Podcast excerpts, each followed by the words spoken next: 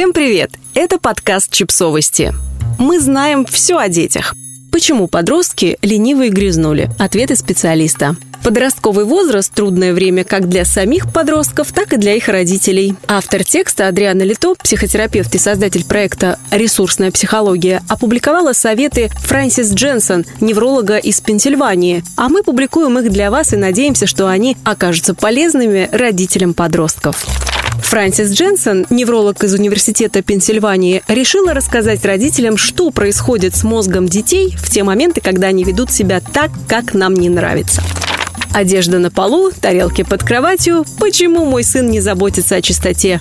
Все дело в том, что планирование, в том числе чистоты, это сложный когнитивный навык. Для того, чтобы человек регулярно занимался уборкой, должны совпадать три момента. Приоритизация – редкость у подростков. Контроль – требует развития лобных долей, которые полностью формируются к концу подросткового периода. Отсутствие эмоционально более ярких стимулов. Чаще всего для подростков большим раздражителем являются контрольные в школе или отношения. В более взрослом возрасте люди обычно становятся куда аккуратнее. Почему моя дочь постоянно злится, причем на меня?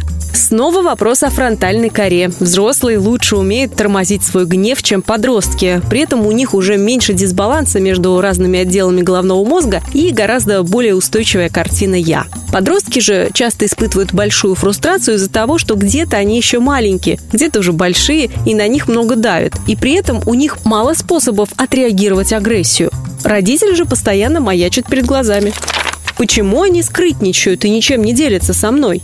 Подростки ищут независимость, новые контакты и пробуют новые активности. Чаще всего им хочется сначала сформировать прочную связь с новым, а уже потом связывать это со старым. Как правило, им легче делиться своим ненаправленно, поэтому легче общаться с ними в этом периоде без контакта глаз, например, при поездке в машине, и без конкретных вопросов.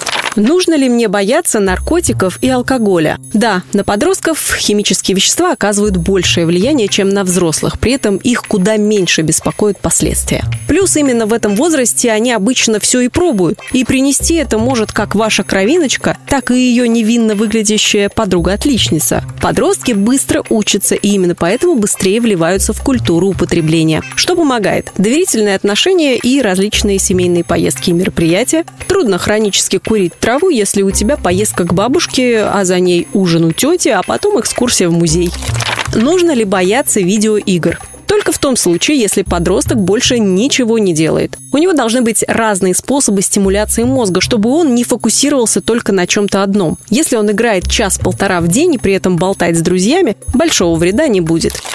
Почему я сначала не могу утолкать его спать, а потом не могу поднять? Во-первых, по данным многих исследователей, дети вообще спят сильно меньше, чем должны. Во-вторых, почти у всех млекопитающих при переходе от детского возраста ко взрослому меняются часы функционирования. Это связано с изменениями в отделах головного мозга, отвечающих за сон и бодрствование. Выстраивание нового графика занимает время, и в некоторые периоды сон может быть нестабильным или не соответствовать школьному расписанию. Если обобщить, подростковый возраст – это время больших изменений, в том числе и в центральной нервной системе. Поэтому дети все еще отличаются от взрослых. Хуже себя контролируют, больше злятся, меньше себя понимают и хуже выстраивают приоритеты. Со временем у большинства все приходит в норму. Подписывайтесь на подкаст, ставьте лайки и оставляйте комментарии. Ссылки на источники в описании к подкасту. До встречи!